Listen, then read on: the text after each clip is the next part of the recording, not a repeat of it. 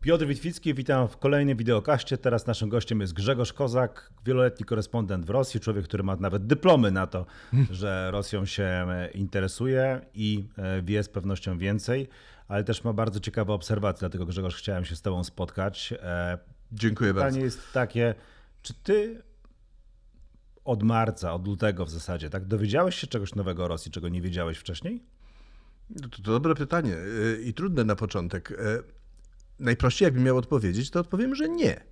E, bo chyba to, co było najbardziej zaskakujące w tym ponad półroczu ostatnim, to jest to, co się stało 24 lutego. E, bo jednak e, na pytanie, czy Putin zdecyduje się zaatakować Ukrainę, odpowiedzi były mniej więcej pół na pół. Było bardzo dużo głosów, które mówiły nie, że to jest straszenie, że to jest jego. Ponieważ straszył przez kilka, kilka lat, no to wszyscy się przyzwyczailiśmy, tak jak w tej anegdocie z Wilkiem, tak, że no, no okej, okay, straszy, my tam robimy swoje. Tak, bo on ma pewne tam kroki polityczne zaplanowane na długo naprzód, w związku z tym on się na to nie zdecyduje. E, I pewnie ten atak to było to największe zaskoczenie. To, co się działo potem, e, już takim zaskoczeniem nie jest. Może e, z wyjątkiem tego, czego też wiele osób się nie, nie, spodziewało, to znaczy tego bardzo silnego oporu Ukrainy i tego, że Rosja nie była w stanie wygrać tej wojny w kilka dni, czy nawet w kilka tygodni. I to jest to nowe że e, kolos na glinianych nogach na oczach całego świata runął. E, I to wszyscy już teraz zrozumieli, e, że to były tylko puste słowa i wydmuszka, którą próbowano straszyć, ale też pokazywać, jacy to jesteśmy wielcy, jacy to jesteśmy światowi i liczcie się z nami, bo my jesteśmy taką samą potęgą jak, no i tu można wymieniać Stany Zjednoczone, Chiny, Unia Europejska i tak dalej, prawda? Znaczy Rosja się od dłuższego czasu uważała za równego partnera tych wielkich potęg i ekonomicznych. Ale oni to rozumieją, że to się już wydarzyło? Rosjanie? Tak, czy oni to rozumieją? Bo, no bo jak oglądamy orędzie Putina, jak e, no, sami to pokazujemy w programach informacyjnych, wypowiedzi tak zwanych zwykłych e, Rosjan, no to oni chyba nadal uważają, że to, czy, czy, czy, tak mówią, no bo tak muszą mówić. Tak mówią, bo tak muszą mówić. Duża część e, w dalszym ciągu e, wierzy absolutnie w tę propagandę. No, mistrzostwa e, świata w propagandzie pewnie jednak Rosja by wygrała, albo przynajmniej byłaby na podium. Dlatego bardzo dużo Rosjan uważa, że to, co się mówi w ich oficjalnych mediach, to jest święta prawda i Putin ma oczywiście rację. O tych wszystkich bzdurach to nie warto ich tutaj powtarzać. O tym, po co się zaczęła ta, ta cała akcja czy operacja, jak oni to nazywają, ale oczywiście coraz więcej ludzi y, rozumie, że to jest właśnie wydmuszka, że to wszystko jest nieprawda. I dziś, gdy obserwujemy te płaczące matki i żony, które muszą nagle swoich y, najbliższych y, oddawać do armii i nie wiadomo, czy wrócą, albo w jakim stanie wrócą, e, no to teraz, e, tak jak mówię, ten kolos runął. I pytanie brzmi, e, jak dużo tych ludzi to zrozumie. Jeśli się mówi, że ta pseudomobilizacja, czy częściowa mobilizacja ma objąć 300 tysięcy, a podtekst jest taki, że może wcale nie 300, tylko milion czy półtora miliona, bo i takie liczby padają, no to jest półtora miliona, no dobrze, milion rodzin, które będą w jakiś sposób wiedziały już na pewno, jak wygląda ta wojna. E, bo ci chłopcy albo nie wrócą w ogóle, e, albo wrócą e, tak, jak wracali z Afganistanu, a potem z Czeczeni, czyli pokiereszowani i psychicznie, i fizycznie, no albo nawet jeśli wrócą bez skazy, to będą potrafili opowiedzieć, co przeżyli. E, a co przeżywają, no to też widzimy, pokazujemy. Znaczy też e, ze dwa miesiące temu królowało w serwisach newsowych takie wideo mm, z rozmowy żołnierza z matką, który tłumaczył, jak jest e, na miejscu, a ona mu specjalnie nie wierzyła. O tyle było ciekawe, że matka nie wierzy synowi, bo bardziej wierzyła tej propagandzie. Tak, synuś, ty nie wiesz, przecież ja słyszałem w telewizji, że jest inaczej. Rozumiem, że to jest no, mimo wszystko pewna awangarda. Tak, i być może to jest błąd, który Putin popełnił, y, nie spodziewając się, jaki może być, y, jaka może być opóźniona reakcja na tę decyzję o, tym powszech, o tej powszechnej mobilizacji. Znaczy, on też nie, nie bardzo miał wyjście ze swojego punktu widzenia. No jemu się ta armia rozsypała. E, e, mięso armatnie wygrywało e, do tej pory wojny rosyjskie w XIX wieku z Napoleonem, w XX wieku z Hitlerem i tak dalej. No więc mechanizm jest zawsze taki sam. No tak, tylko zmieniły się okoliczności, że tak powiem, wojenne.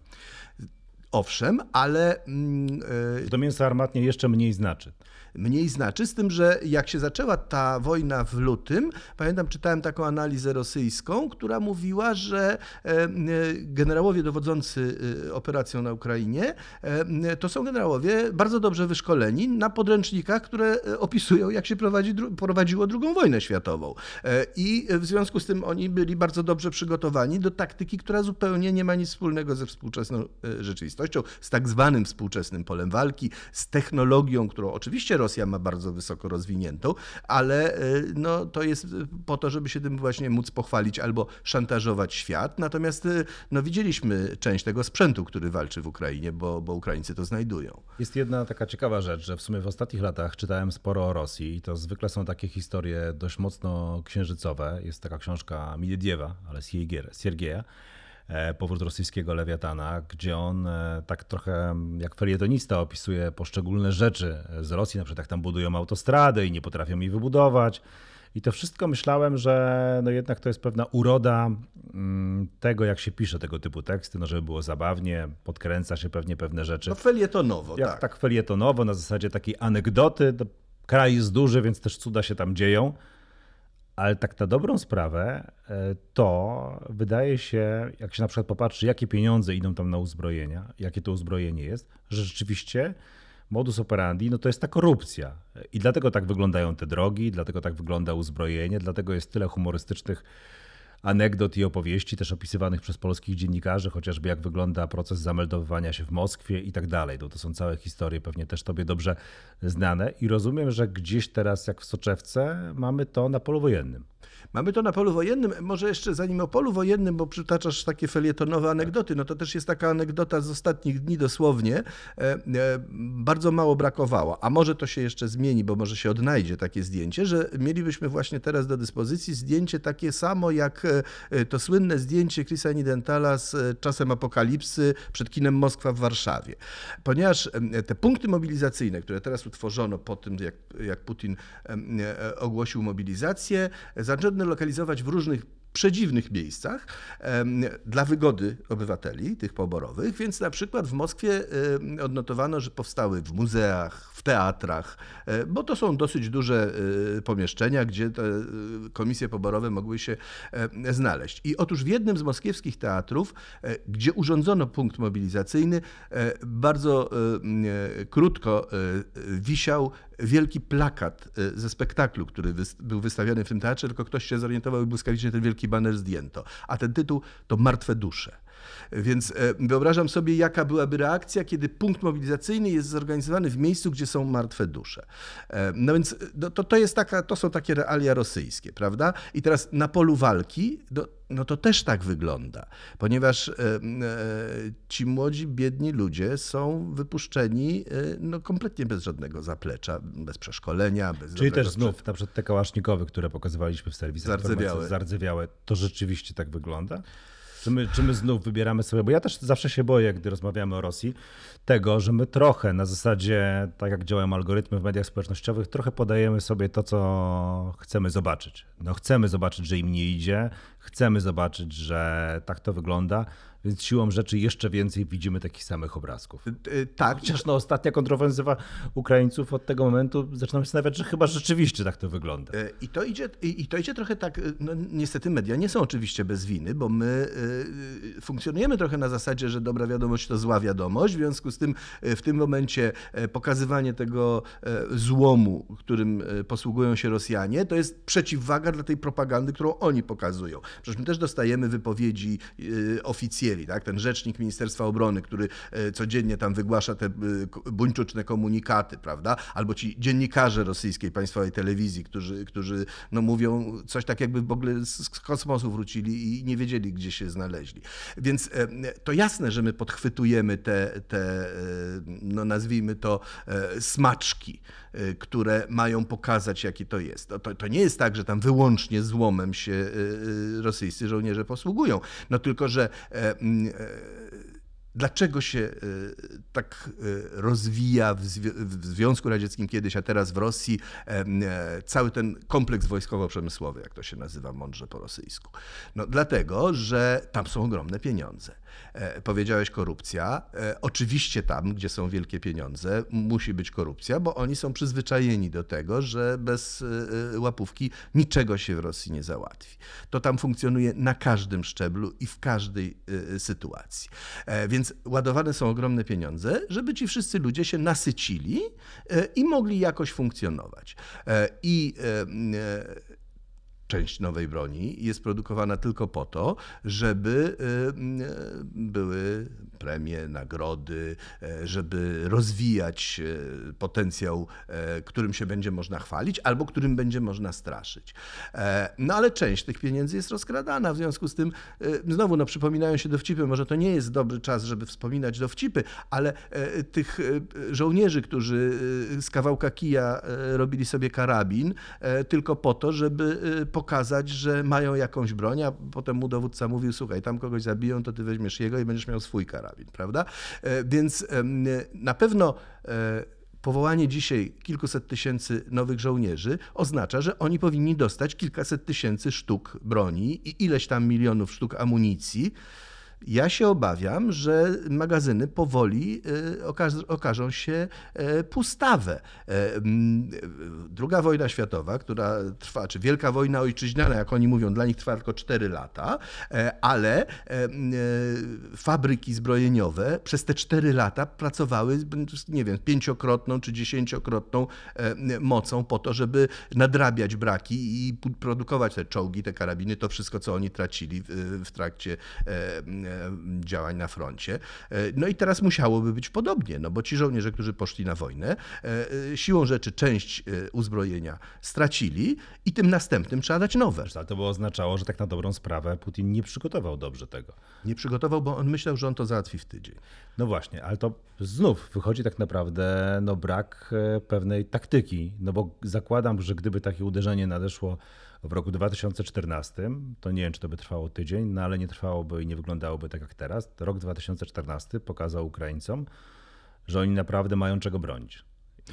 Owszem, ale e, porównajmy, jaka była reakcja zewnętrzna na to, co się stało w roku 14. E, wszyscy e, na Zachodzie jakoś ten Krym przełknęli. To znaczy to, że Rosja Krym wzięła i już. I przeprowadzono tak jak teraz pseudoreferenda. Większość się wypowiedziała, my chcemy przyłączyć się do Federacji Rosyjskiej. Koniec. Oczywiście nikt nie uznał, poza tam nielicznymi, nie uznali tej decyzji, ale faktycznie Krym stał się rosyjski i koniec. I Putin myślał, że teraz teraz będzie tak samo. E, weźmie Donieck, weźmie e, Ługańsk, e, no może jeszcze trochę i poczeka i zobaczy, jak się świat zachowa. No, nie sądził, że komik Zełenski okaże się takim przywódcą, który potrafi jednak zmobilizować cały naród i ta wojna obronna będzie tak, z, taką determinacją prowadzona. I to jest pewnie jeden z powodów, dla których to trwa tak długo. Ale to znaczy też, to też coś mówi o ich wywiadzie, to też coś mówi o ich e, umiejętności badania nastrojów społecznych, no bo to jednak do pewnego stopnia można sprawdzić. Można, tylko e, tam e, Znasz oczywiście i wszyscy pewnie znają e, opowieść o dobrym carze i złych bojarach. Znaczy, Putin od pewnego czasu jest moim zdaniem izolowany od e, e, prawdziwych informacji. Tak samo było za czasów Stalina. Znaczy, nie można mu powiedzieć niczego złego, bo on się wściek, wścieknie, nie wiadomo jak zareaguje. No to jest taki tygrys podrażniony, prawda, który chodzi wściekły po klatce i jak ktoś się zbliży... Ofiarą może być goniec. Dokładnie sensie, tak? tak.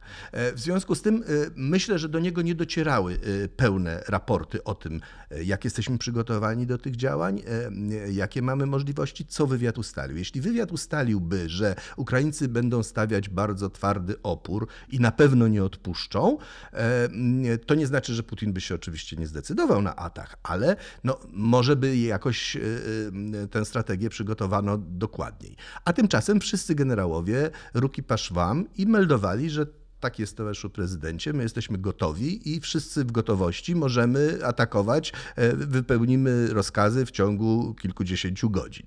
No i kto nie chce usłyszeć takiego raportu? Każdy przełożony uwielbia, żeby jego podwładni meldowali mu, że wszystko jest w najlepszym porządku i wszyscy jesteśmy przygotowani. Więc on w to, e, w swoim szaleństwie, oczywiście uwierzył. E, on pewnie wszystkiego nie wie. Wracając do tego mojego pierwszego pytania o tym, czego dowiedzieliśmy się, czego nie wiedzieliśmy wcześniej o Rosji, e, to pytanie też, czego dowiadujemy się z tego, jak wygląda teraz ta branka, e, czyli częściowa mobilizacja. To znaczy, czy to jest tak, że nie, nie jestem aż takim znawcą historii Rosji, czy oni zawsze byli tak niechętni e, do walki? Mm, chyba jednak wcześniej w konfliktach widzieli jakiś tam chociażby połowiczny sens, więc to wyglądało trochę inaczej. A nie ile dzisiaj ten brak mobilizacji, czy te ucieczki masowe to jest też pokłosie trochę tego, co dotyczy nas wszystkich w jakimś szerszym zakresie. Mam na myśli tego, że no im społeczeństwo bardziej konsumpcyjne, tym mniejsza ochota do tego, by bronić jego granic. Na ile, I ryzykować. I ryzykować. Na ile teraz, tak mówiąc bardzo przewrotnie, te obawy Putina przed tym, że ten Zachód ze swoim społeczeństwem właśnie otwartym, liberalnym, konsumpcyjnym rozmiękcza mu zdrową tkankę narodu, to jednak okazują się w dość przewrotny sposób, ale jednak trafne.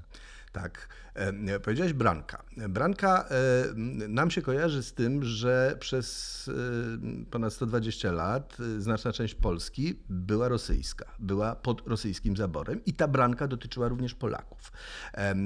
I my wiemy, nie wiem, tam malarze czy poeci opisywali dokładnie, jak to się trafiało do, do rosyjskiej armii. Teraz jest ta różnica, że właśnie świat się stał globalny, że informacje dochodzą.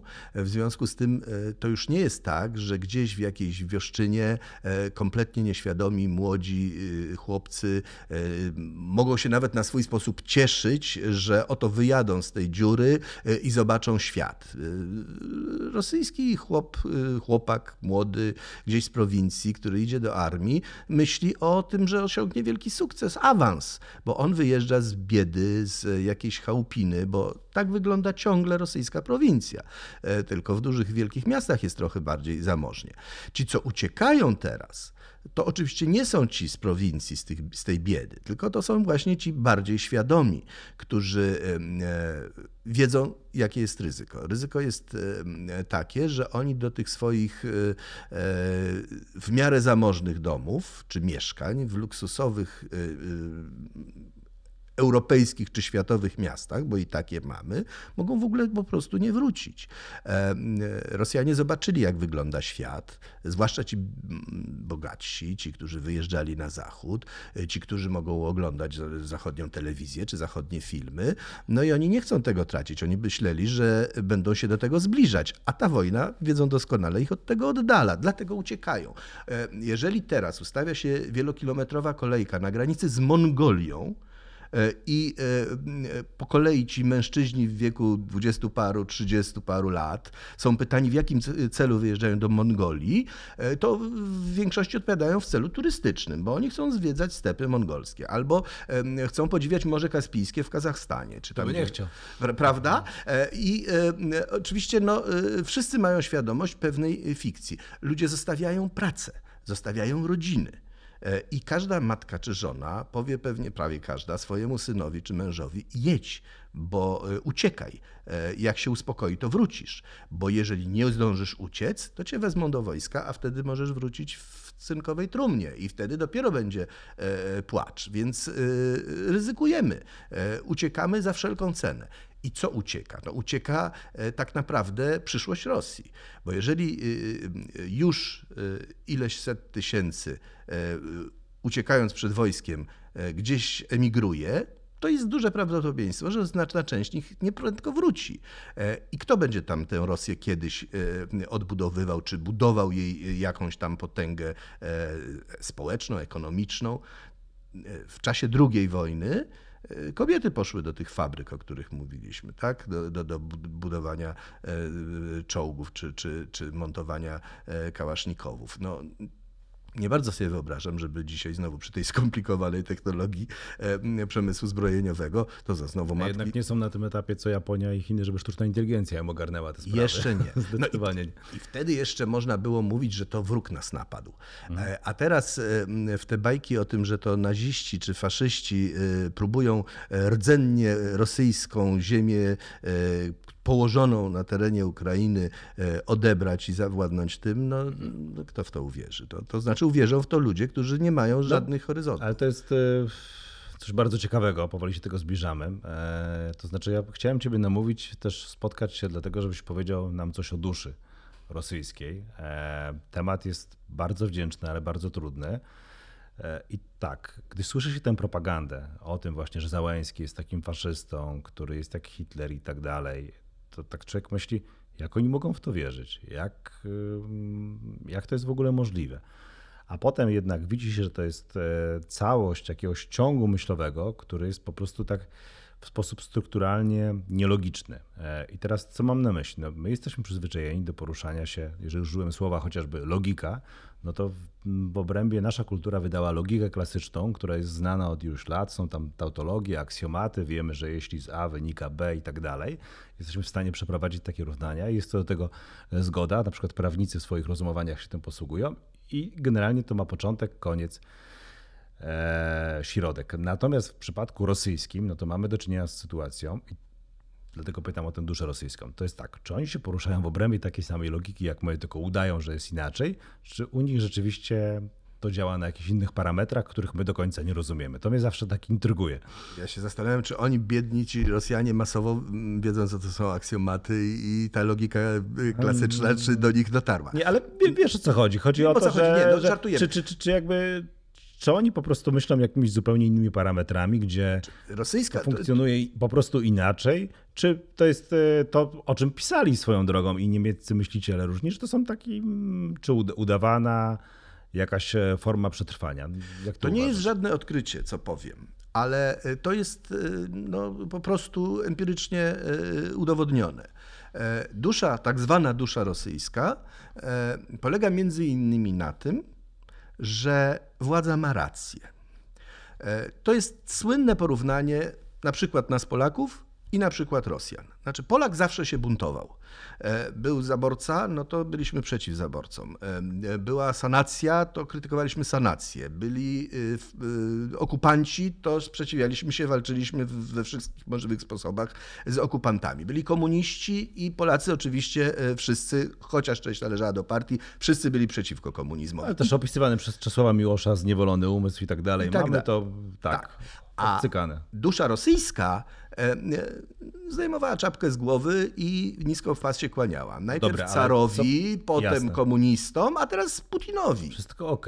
Natomiast no, co zrobić z sytuacją, kiedy przychodzi do ciebie władza, której ty tak ufasz i mówi, no nie, że tu słowo interia jest napisane białymi literami na fioletowym tle, tylko że różowymi na niebieskim, na zielonym, tak? No, no ale jak, to... znaczy, okej, okay, co, co, z taką sytuacją? I takich sytuacji masz 10 dziennie.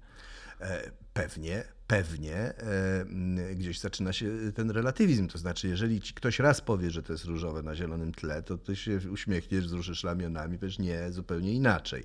E, ale za piątym, za dziesiątym, no, no ja wiem, a kto ci powiedział, że te litery to jest biały kolor? Skąd ty to wiesz? Kto cię tego nauczył? Ty wiesz, że to jest białe, że ta, kartka jest, że ta kartka jest biała? A dlaczego ty przyjmujesz to? A może trzeba bardziej krytycznie do tego podchodzić? A może e, cały świat mówi, że białe, a my jesteśmy lepsi od tej od tego całego świata i właśnie powiemy, że to wcale nie jest białe. E, I, i może taki sposób myślenia, e, my jesteśmy inni, my jesteśmy lepsi, my jesteśmy, mamy trwalszą kulturę, większą tradycję, e, Moskwa to był trzeci Rzym albo jeszcze coś, prawda? I nagle okazuje się, że my nie musimy się zgadzać z tym, co mówią nam e, w tak zwanej propagandzie. My mamy swój sposób myślenia i e, gdzieś tam w duszy rosyjskiej jest zaszczepiane to, e, ta odrębność, ta, ta inność. A jak jesteś inny niż cała reszta, no to może być albo znacznie gorszy, albo dużo lepszy. Więc e, przyjemnie jest przyjąć e, tę optykę, że ja jestem lepszy, że to ja jestem e, wiodącą siłą i niech inni mnie gonią, bo, bo ja mam rację. Jest taki esej Grigorija Jawlińskiego napisany o Gorbaczowie. On teraz jest przypominany w związku z tym, że Gorbaczow niedawno zmarł. Jaka jest największa największe przewinienie Gorbaczowa. E, no tak naprawdę największe przewinienie Gorbaczowa jest takie, mówię przewinienie w pewnym cudzysłowie, e, że pozwolił Rosjanom się nie bać. To znaczy właśnie ten lęk przed carem, potem lęk przed komunistami, przed władzą jako taką, nagle za Gorbaczowa przestał być aktualny, bo on powiedział, wszystko, co myślisz, możesz powiedzieć. I nic cię za to nie spotka. Nie będą cię wsadzać do łagru, e, nie będą cię prześladować. E, mamy jawność. Możesz mówić, co chcesz. E, tak jak się jest na świecie. I Rosjanie nie bardzo sobie potrafili z tym poradzić. Dostali kawałeczek wolności i nie udźwignęli tego. Być może przez to, że przez setki lat byli przyzwyczajeni do tego, że władza im mówi, jaka jest prawda. I oni nie muszą y, mówić, co myślą, bo oni mi powiedzieli, co trzeba myśleć, i ja tak myślę, jak oni mi powiedzieli. E, no i potem y, ledwie kilka lat rządów Gorbaczowa doprowadziło do y, tego, że upada e, Związek Radziecki e, i oni są no, narastają Dobrze, ale czy tak, wiedzą. to trochę jest na marginesie tej dyskusji, ale jednak, czy to nie jest trochę tak, że My za dużo przypisujemy temu Gorbaczowowi w tym sensie, że on zarządzał masą upadłościową, że jeśli zrobił coś e, z naszego punktu widzenia ok, to albo przez przypadek, albo dlatego, że nie miał innego wyboru. I to nie jest trochę tak, że była to cena za całkowite bankructwo Związku Radzieckiego i danie tej wolności, w cudzysłowie wolności, oczywiście po prostu w tym akurat momencie biegu historii, no po prostu pozwalało mu kupić sobie czas tak, to Gorbaczow to, to właśnie Jawliński wspomina, że no, jak to możliwe, że nagle tak dużo o wolności, o wolności sumienia, o wolności słowa e, e, zaczęło się mówić w Związku Radzieckim, a on powiedział, no Raisa Maksymowna była filozofem. E, w związku z tym ona, no, postać żony prezydenta, pierwszy, czy żony przywódcy, pierwszy raz w, w Związku Radzieckim zaczyna, zaczęła być wtedy tak istotna, więc oczywiście Gorbaczow to pół żartem zrzucił na zasadę, na, na zasadzie e, filozofowie wiedzą, na czym polega wolność. E, jak ja wspominałem przy okazji śmierci Gorbaczowa moją z nim krótką rozmowę, to jest też przedziwna sytuacja. Ja z Gorbaczowem rozmawiałem e, w Teatrze Sowremiennik podczas premiery Biesów Dostojewskiego, które w Moskwie reżyserował Andrzej Wajda. I e, Wajda mm, w programie do tego przedstawienia napisał taki, taki zarys, o co on by chciał powiedzieć tymi biesami e, i między innymi zadawał pytanie, jaka jest dzisiejsza Rosja. To jest rok 2004, więc to jest początki Putina prezydenta, pierwsza kadencja. I jaka jest dzisiejsza Rosja? Czy biesy te biesy, o których pisał Dostojewski, już ją opuściły. E, I e, Chyba nie. zapytałem Gorbaczowa e, o aktualność Dostojewskiego. A na to Gorbaczow się uśmiechnął i powiedział, Dostojewski, Wajda, to jest mistrz. Czyli jakby zbagatelizował, dzisiaj mówimy, jakim Dostojewski był chociaż nacjonalista i polakożerca, ale jednak wizjoner i, i, i wielki filozof. Natomiast dla Gorbaczowa to był właśnie ten powiew, że nagle Dostojewskiego czyta przez Zachód, e, przez, e, e, tam jest jeszcze bodaj Alberta Camus, adaptacja, który przystosowywał również to polskie przedstawienie Wajdy w Krakowie. W związku z tym to jest takie myślenie, dochodzenie do Dostojewskiego, czyli do tej filozofii, która dużo mówi o duszy rosyjskiej, przez spojrzenie z Zachodu. No tak, ale też e, gdy patrzy się z perspektywy tego, co robi Putin, tego, co mówi, bo w ogóle to możemy też poruszyć, Putin tak naprawdę bardzo wiele rzeczy sygnalizował, które zrobi. Pisał właściwie otwarcie, tylko chyba cały Zachód to lekceważył. Przecież ile razy odwoływał się do Stalina, ile razy było tak, że mówił o tym, co sądzi o Ukrainie, tylko tak jakoś wszyscy myśleli, że to jest e, na użytek e, propagandy. Natomiast z perspektywy tej dzisiejszej Rosji, no to ten odcinek władzy Gorbaczowa, zwłaszcza ten przełomowy, no to jest po prostu słabość. Tak, no słabość Związku Radzieckiego. No wszyscy wiedzieli, gospodarka była yy, prawie że szorowała e, brzuchem po piasku i w związku z tym yy, no nie było innego wyjścia. Yy, mało tego, no jednak te narody, które były wcielone siłą do Związku Radzieckiego, te republiki, w mniejszym lub w większym stopniu miały odrębność i tożsamość. E, I to jest normalne, że, że te państwa chciały jak najszybciej e, same decydować e, o, o swoim bycie. Potem próba stworzenia tego takiego pseudozwiązku, te, tego e, tam e, wspólnoty niepodległych państw, który właściwie obejmował wszystkie republiki oprócz e, krajów bałtyckich, no to też była taka próba odbudowania, że tak naprawdę to my ciągle jesteśmy imperium i wielkim i rozciągamy się na, na, na wielkich przestrzeniach. Natomiast no, Gorbaczow, wydaje mi się, umiał pokazać, że e, droga do, do tej jawności, do tej wolności jednak może przynieść coś dobrego. To się oczywiście potem obróciło przeciwko niemu, natomiast ludzie przez chwilkę e, w to uwierzyli, tylko no właśnie nie za bardzo sobie z tym poradzili. I potem jest tak, że e, Gorbaczow przegrywa z Jelcynem, wszyscy myślą, że no dobrze, no to teraz już mamy oddzielne państwa i że Jelcyn e, przez pewien czas e, jest w stanie kierować państwem. Jelcyn był traktowany też tak samo jak Gorbaczow jako przywódca Związku Radzieckiego, przywódca rosyjski na równych prawach z, wiem, z amerykańskimi prezydentami, po czym się okazało, że po pierwsze Jelcyn jest chory, po drugie ma problem... Rzadko trzeźwy. Rzadko trzeźwy, a po trzecie te wszystkie możliwości y, korupcyjne, które potencjalnie były wtedy w Rosji, zostały natychmiast wykorzystane i cała ta oligarchia się rozprzestrzeniła. W związku z tym on de facto też został odizolowany. I Jelcyn... Chociaż jeszcze po drodze był tam Puczynajewa i też niewiele brakowało, bardzo niewiele brakowało, bo w sumie dzisiaj wiemy więcej, żeby to poszło jeszcze w inną stronę. No, oczywiście, dlatego że e, e, ludziom typu Janajew wydawało się, że e, no Jelcyn właśnie ten stary, ten pijany, ten chory, on kompletnie nad tym nie panuje, e, y, my odzyskamy e, władzę i, i będzie dalej tak, tak, jak było przed Gorbaczowem, bo tak naprawdę do tego mhm. próbowali się odnosić. E, no i Jelcyn uznał, że nie jest w stanie dalej tego ciągnąć i wymyślił Putina, czy tam mu podpowiedziano, no nieważne. W każdym razie e, wydawało się, że oto młody, prężny i, niby z duszy radzieckiej, więc, więc e, ten kagiebowski e, kręgosłup bardzo się przydaje, no ale jednak no, inne pokolenie, prawda, że oto wchodzi pokolenie. I co zrobił Putin? No Putin zrozumiał, że trzeba wszystko, co było przed Gorbaczowem, przywrócić i jakby zawrócić do tamtego momentu, czyli stworzyć znowu władzę, e, w Rosji się mówi pion władzy, czyli ten, ten e, od najwyższego do najniższego szczebla, żeby to wszystko było tak podporządkowane, że tam nikt na boki gdzieś nie, nie, nie fiknie, nie oderwie się od y, e, tego, co jest wyznaczone.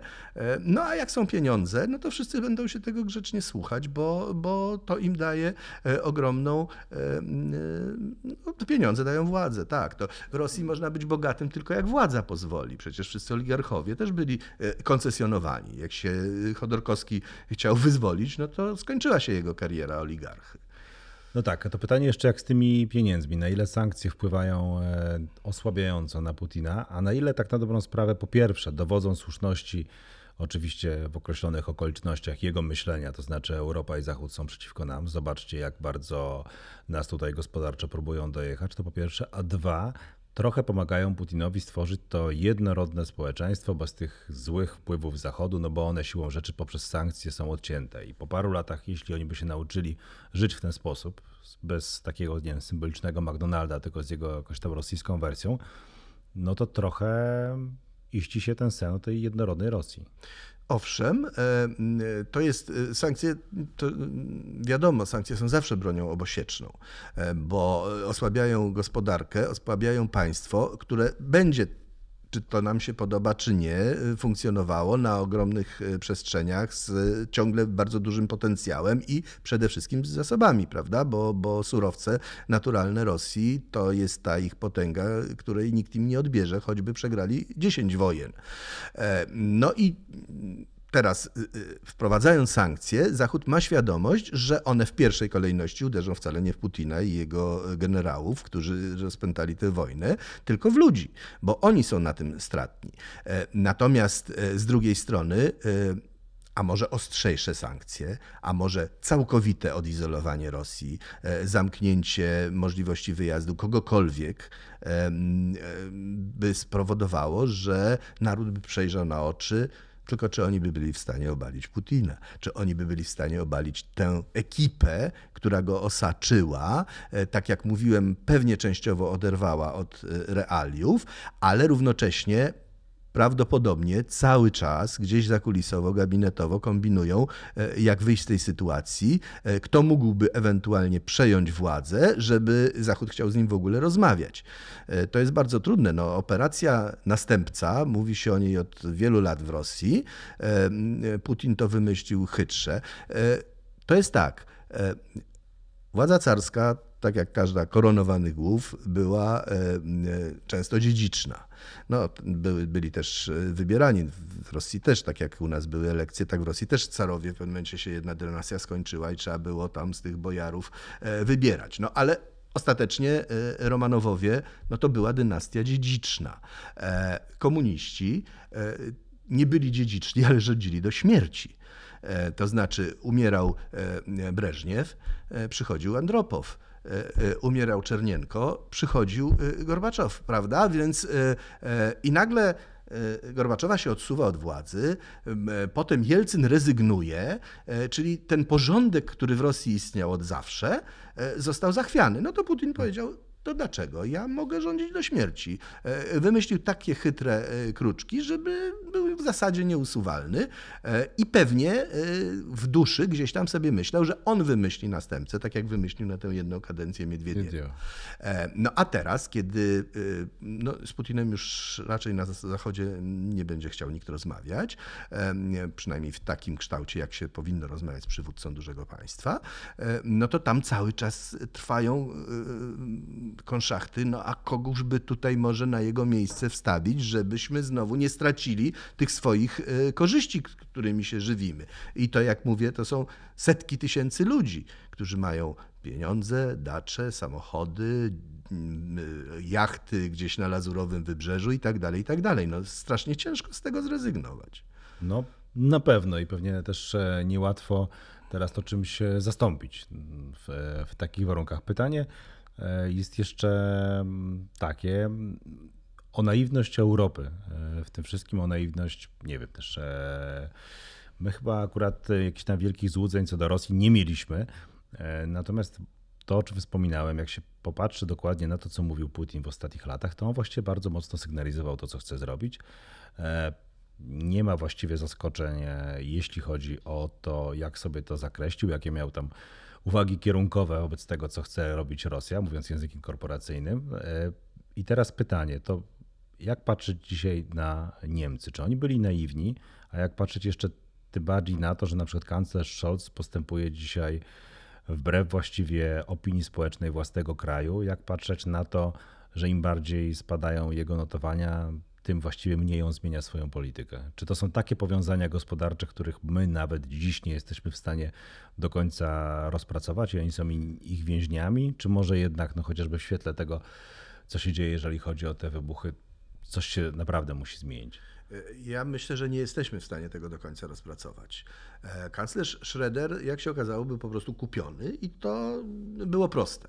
Znaczy to, co było za czasów Schroedera. Potem była bardzo długo Angela Merkel e, i Angela Merkel oczywiście e, lawirowała, bo interes gospodarczy Niemiec, a Rosja jest atrakcyjnym partnerem gospodarczym, był dla niej ważny. No może nie chcę powiedzieć, że równie ważny jak e, realia unijne, e, bo, bo wiadomo, że wspólnota europejska jest e, dla każdego członka jednak ważniejsza, ale nie można było tego lekceważyć. Plus, no myślę, że Rosjanie fantastycznie w sposób no, nie do opisania pozostawiali swoje e, e, wtyczki czy swoich ludzi w różnych e, instytucjach, na przykład niemieckich, ale pewnie nie tylko niemieckich. No, czytamy, słyszymy o infiltracji w różnych miejscach. Nie wiemy, ile jest prawdy w tych doniesieniach, no ale one się pojawiają i pewnie będą się dalej pojawiać, że te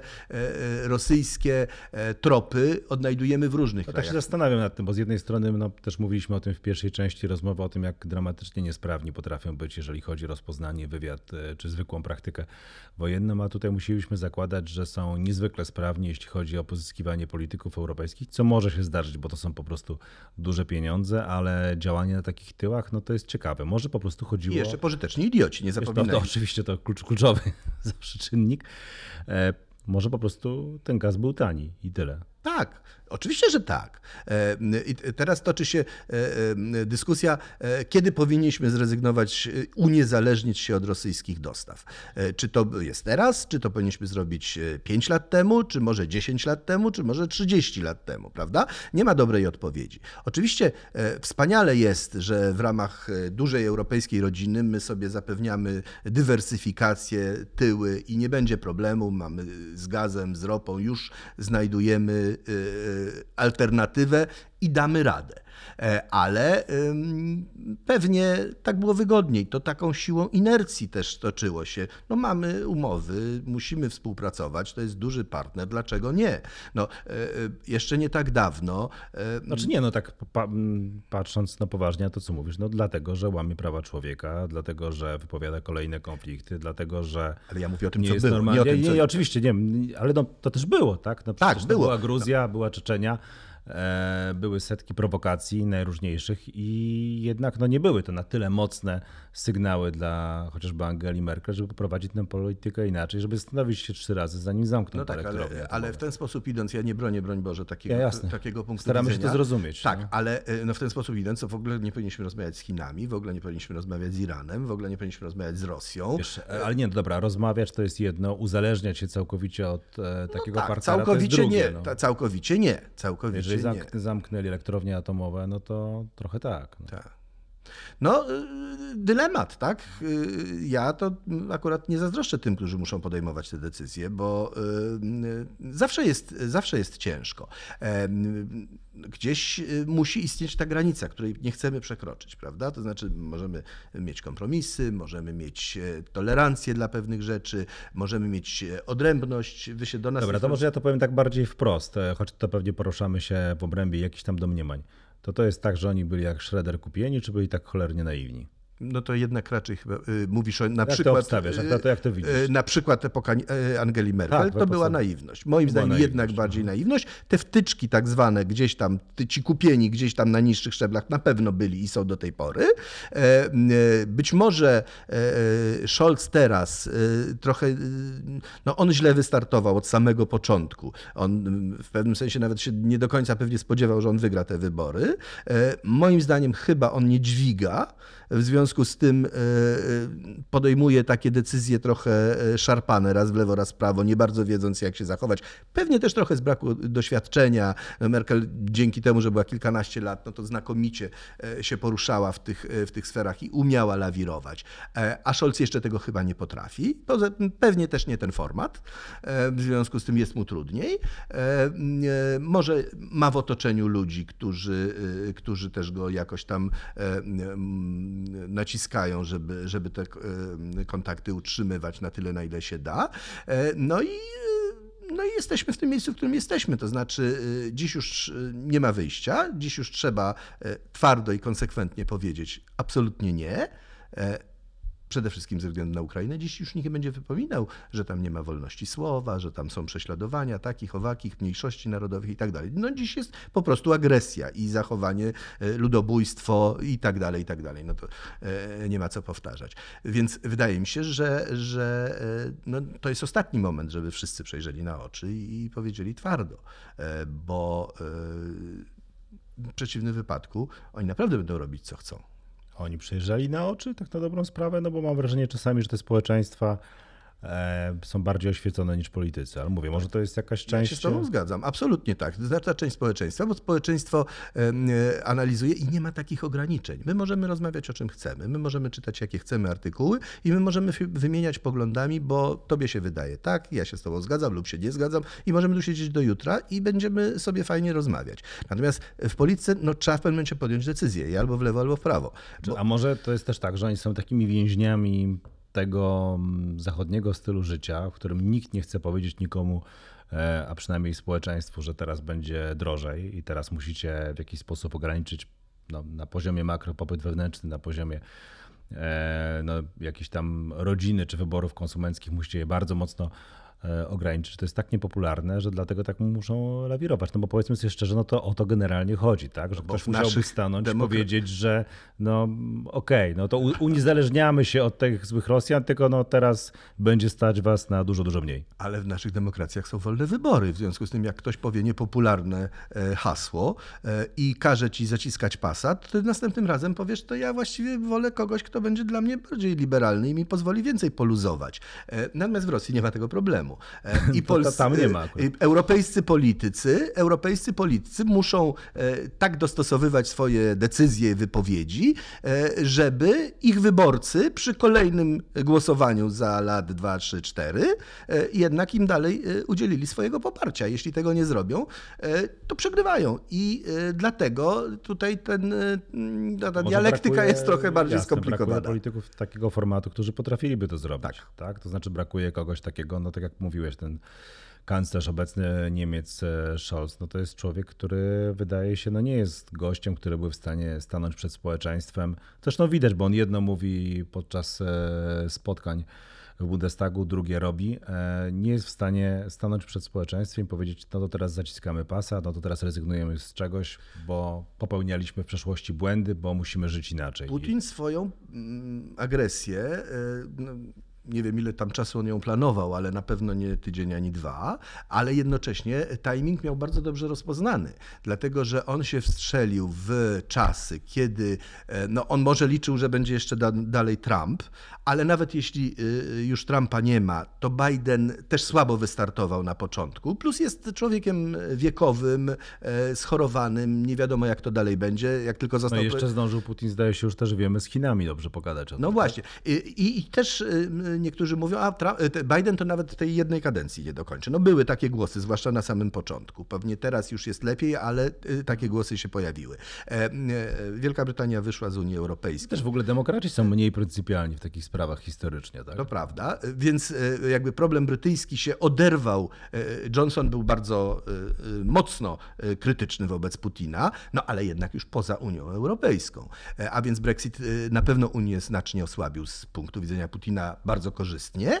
E, Nowy kanclerz Scholz, o czym mówiliśmy, no i podziały w Europie znane w wielu różnych krajach, e, tarcia e, na na tle no, stosunku do Rosji, na tle gospodarczego uzależnienia od rosyjskich surowców e, i tak dalej, i tak dalej. No, jeżeli dzisiaj o e, tym, co się wydarzyło na Morzu Bałtyckim z e, Nord Streamami jest bardzo mocny komentarz ze strony Lizbony, czyli Portugalia, najdalej od, od Bornholmu prawie położona europejska stolica, bardzo kategorycznie mówi, no to też coś świadczy o, o Unii Europejskiej w ten sposób, jak, jak ona e, funkcjonuje, jak to ocenia. Znaczy, no tak, to też my o tym zapominamy, ale jak e, chociażby w wyborach e, prezydenckich we Francji, no to z naszej perspektywy właściwie wszyscy kandydaci byli prorosyjscy.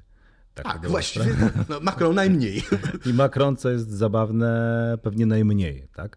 E, więc... Ja przepraszam Piotrze, bo sobie przypomniałem, jak była Gruzja w 2008 roku, e, ja pojechałem do Moskwy przygotowywać dla nas, dla Polsatu i dla wydarzeń e, relacje z tego, jak się tam komentuje.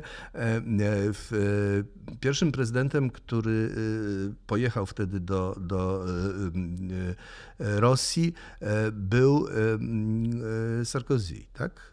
Tak. I to był Sarkozy? Tak. Tak mi się wydaje. Jeżeli mówisz o 2008, no Tak. to tak. E, I, e, a potem była e, ta wyprawa prezydenta Kaczyńskiego i prezydentów tutaj środkowej Europy. To ja sobie pozwoliłem na taki żartobliwy cytat z naszego wieszcza. Gdy poselstwo paryskie twoje stopy liże, Warszawa jedna twojej mocy się urąga. I prawda, to, to, to było takie spojrzenie, że, że tylko właściwie my zrozumieliśmy, na czym polega niebezpieczeństwo. E, A e, przywódcy znacznie bogatszych i y, mających dużo większe wpływy krajów unijnych e, lawirowali, kombinowali. No może się uda, no, przekonamy ich i będzie wszystko dobrze. To znaczy, to może się uda przeczekać, bo w sumie nie opłaca się iść z nimi na konflikt, to wszystko się cholernie nie opłaca. My odpowiadamy przed wyborcami, jak będziemy musieli zacisnąć pasa, no to my za to odpowiemy, a może z tym Putinem jakoś się uda, może on tak mówi jedno, tak, robi drugie, no ale już jakby od Ukrainy wszyscy wiemy, no nie, no on naprawdę to robi, tak? On naprawdę robi to, co mówi, naprawdę robi to, co zapowiadał. No i właśnie, to jest ten moment, e, kiedy wchodzi temat, e, o którym rozmawiają wszyscy e, i no, trochę jest to pewnie wróżenie z fusów, a może trochę nie. To znaczy ta groźba wisząca nad nami użycia taktycznej broni nuklearnej i w ogóle tego arsenału, który ma Rosja. Na, na ile myślisz, na ile to jest rzeczywiście realna groźba? Na ile to jest znów taki straszak, straszak i no, straszak? Znowu tak? jest strasznie trudno prorokować, bo już się parę razy pomyliliśmy w tych przewidywaniach. Ja się boję, że niestety jest to możliwe. Oczywiście yy, mówimy tak. Te, te, przede wszystkim to tak Taktyczna, e, wypowiedzi Amerykanów świadczą o tym, że niestety jest to możliwe, prawda? Bo tam nie ma przypadków. Czyli ograniczony zasięg terytorialnie, ograniczona siła, bo no wiadomo, nie chodzi o to, żeby znieść kawałek y, tam y, powierz, z powierzchni Ziemi, kawałek y, dużej części świata. No z tym, że to jest tak naprawdę już poza kontrolą. E, dlatego że nie jesteśmy w stanie przewidzieć, jak to dalej by się potoczyło. E, e, wiadomo, że Rosjanie no, te swoje arsenały też kiedyś by chcieli wykorzystać, bo to tam ci generałowie, ci producenci, ci wszyscy, którzy z tego żyją, młotkują swoich dowódców i swoich przywódców. Słuchajcie, no mamy, to załatwi sprawę, tak? Ktoś komuś kiedyś powie, słuchajcie, zrobimy to i jesteśmy załatwieni. Wszystko jest już wtedy nasze, oni się nie liczą, ich nie ma. My wzięliśmy to, co mamy do wzięcia i mamy spokój. Wszyscy się nas wtedy boją, e, no bo i tak dalej, i tak dalej. E, I tu obawiam się, że niestety znowu może się zrealizować scenariusz e, przekonywania decydenta. No, to nie sam Putin, prawda? Tam cały czas y, ta nadzieja jest, że to nie tylko Putin musi powiedzieć, dobra, odpalamy, tylko jest jeszcze tych paru generałów, którzy no też jest muszą kilka się... tam bezpieczników, tak, prawda? są te no bezpieczniki. I teraz na ile ci generałowie są podporządkowani Putinowi? No właśnie, albo na ile oni są już podkupieni przez potencjalnego y, następcę, Następcę. Mhm. który powie, jak on wam każe odpalić, to wy wtedy powiedzcie nam, My powiemy nie odpalać i jego już nie ma i powiemy całemu światu, uratowaliśmy świat przed y, zagładą nuklearną. Mhm. No też pytanie jest e, takie, na ile to by ustawiało Rosję w jeszcze bardziej dramatycznej sytuacji no to by oznaczało, tak? moim zdaniem no to co, by no wtedy oznaczało... Chiny przestają z nimi rozmawiać. Wszyscy przestają z nimi rozmawiać. Może, nie wiem, no, Łukaszenka zostanie wierny, chociaż też pewnie jakby zobaczył, co się dzieje, to, to nawet Łukaszenka mógłby się zastanowić, że, że w sumie to za chwilę to jego jest taki wywiad e, z Putinem, jednym, chyba jedyny taki w zachodnich mediach, e, Wspominaliśmy go ostatnio w Interi, gdzie Putin opowiada, że jako dziecko gonił szczura i ten taki zaginiony wróg e, szczur, e, nie wiem czy to znasz, tak zaatakował, że to jest najniebezpieczniejsze. I teraz pytanie, czy on sam nie jest trochę takim szczurem i gdy widzi to, jak Rosja przegrywa, mhm. jakie sukcesy ma kontrofestywa Ukraińców, jak oni są zaopatrzeni, jak bardzo Amerykanie no też my możemy powiedzieć o, o, naszym wkładzie e, w to wszystko. Polacy jak bardzo pomagają, jaki jest fantastyczny stan uzbrojenia i determinacja Ukraińców, na ile on jest takim szczurem i na ile w takiej sytuacji no, może być skłonny podjąć taką decyzję po prostu. Ja myślę, że on jeszcze w tym narożniku nie jest że on jeszcze ciągle próbuje gdzieś tam się z tego narożnika wydostać, ale rzeczywiście jest do niego coraz bardziej spychany. E, I szczur e, no, zaatakuje, bo to jest prawdopodobnie ostatnia jego szansa, żeby przeżyć. E, I nie liczy się z konsekwencjami. Tak? On wie, że jeśli się nie odgryzie, to go nie ma. E, nie ma go w taki czy inny sposób. To znaczy, być może nawet e, e, ktoś mu przyjdzie i w nocy wbije nóż w plecy, choć tam podobno jest bardzo dobrze pilnowany, no ale nie ma takiego strażnika, którego się nie da przekupić. Także i jego ta nieufność, to, że on się boi pić, jeść, no tam cała legenda, w jaki sposób on się zabezpiecza. to jest tak w ogóle typowe dla wszystkich legend o rosyjskich, radzieckich jeszcze przywódcach, prawda? To jest, no tak, no to, to, to, to taka, tak, taka tak, klasyka klasyka. Y, absolutna klasyka. No, ale, ale, powyciągał, ale w każdej powyciągał legendzie wnioski, nie, powyciągał coś... wnioski z tego, jak e, to wyglądało chociażby w przypadku Breżniewa, tak? Tak. No, y, y, to trochę tak, że on no, musi grać do ostatniej kropli krwi, bo on nie ma wyjścia. No, jakie on ma w tej chwili, ja go nie, nie tłumaczę, tylko analizuję psychologicznie, jakie on ma wyjście? To znaczy, co powie nagle gwizdek odwrót? No, no znów, no jeżeli cała... On jedynie co może, to powiedzieć w piątek przyłączamy y, y, te republiki, które się opowiedziały za włączeniem do federacji, zrealizowaliśmy cele, y, wstrzymujemy operacje, stawiamy nowe słupy graniczne, takie próba wyjścia z twarzą. z twarzą, że no tak, no to był cel, tam prześladowano naszych, nasi teraz już są no dobra, w federacji. Ale to wtedy pojawiają się takie pytania trochę, przecież w tych e, telewizjach e, rosyjskich, w tej telewizji w zasadzie pokazujemy program, gdzie te tęgie rosyjskie umysły tam pojedynkują się ze sobą i dyskutują. No jest też taka frakcja, e, takie skrzydło, bardzo mocno właściwie rozliczające Putina, albo no, no nie wprost Putina, ale jednak powiedzmy postępy, e, czy tam generałów, czy rosyjskiej armii e, z punktu widzenia rosyjskiej propagandy, czyli biorąca bardzo na poważnie to, co oni mówią. No to teraz, jeżeli miałby wierzyć w to, co mówił jeszcze parę dni temu, no to taka sytuacja no nie jest jednak wyjściem z twarzą, tak? No tak, ale y, to jest tak, że ci wszyscy propagandyści, oni natychmiast zmienią front, jeśli by się y, sytuacja odwróciła, jeśli by się zmieniła władza, to ci wszyscy, którzy mówili, że tu osiągamy sukcesy, nagle zaczną mówić, że właśnie sukcesem jest to coś zupełnie przeciwnego. Na tym polega propaganda, prawda? Mądrość etapu.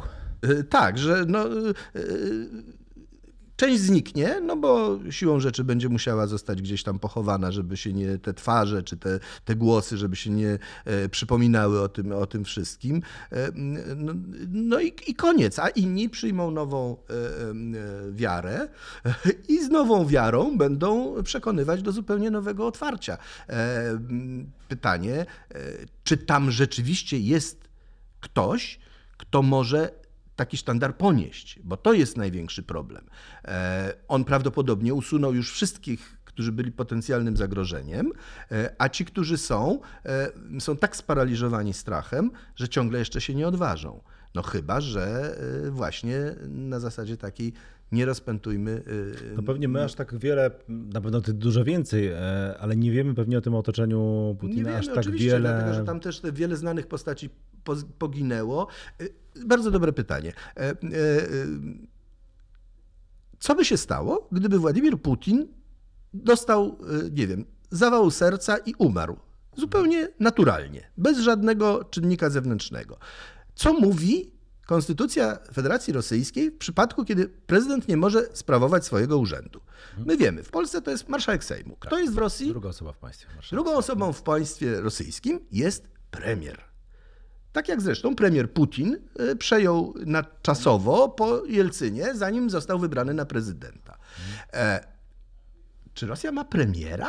Czy ktoś słyszał jakieś, e, o jakiejś niezwykłej aktywności premiera Miszustina? Jest takie nazwisko, prawda? My słyszymy Putin, Szojgu, potem paru generałów, no i tam ci jeszcze z Rady Bezpieczeństwa, e, Miedwiediew, e, Patruszew jako potencjalny, prawda? Miedwiediew to tam tylko na Twitterze bryluje, co no chyba tak, świadczy o jego słabości tak naprawdę. Oczywiście, no Miedwiediew jest formalnie zastępcą przewodniczącego Rady Bezpieczeństwa, czyli Putina, bo Putin jest z urzędu szefem Rady Bezpieczeństwa.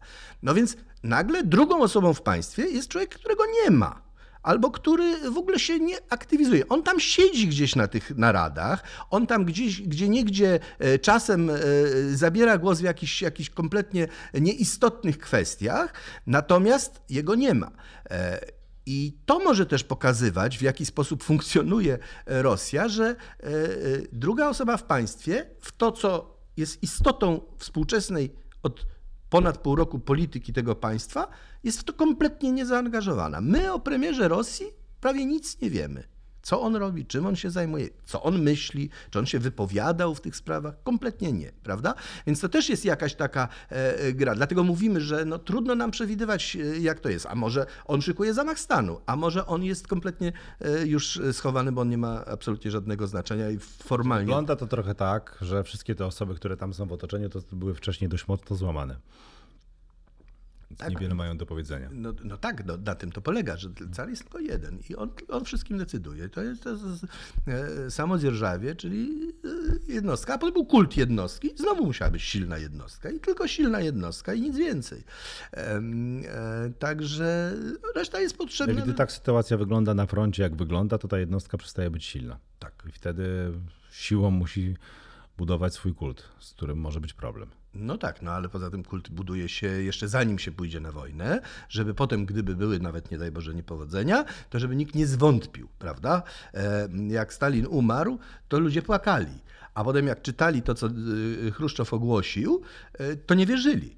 Bo mówili, że to propaganda, że to niemożliwe. Stalin był dobry, wygrał wojnę i tak dalej, prawda? I, I ludzie nie byli w stanie, e, nie byli w stanie, i oni płakali wtedy po jego śmierci autentycznie. Nie dlatego, że, że musieli, tylko oni wierzyli, że, że No coś tam sobie też wcierali w oczy, ale... no tak, to niektórzy sobie wcierali, a niektórzy zacierali ręce i zastanawiali się, e, zastanawiali się, jak tutaj się urządzić pod nową władzą, bo to jest e, też e, naturalne, że jak tylko coś się zmienia, no to trzeba, żeby zachować wpływy, pieniądze, no, że trzeba się jakoś tam dobrze do wiatru wystawić, żeby, żeby znowu powiało w plecy, a nie, a nie w twarz. Dziękuję za tę rozmowę. Grzegorz Kozak, korespondent w Rosji, człowiek, który tak jak przedstawiłem, że ma papiery na to, żeby dużo e, powiedzieć i jak słyszeliśmy, o wiele więcej rozumie. Nie to, żebym był spokojniejszy po tej rozmowie, ale bardzo za nią Grzegorz Żał. Dziękuję. I ja dziękuję bardzo.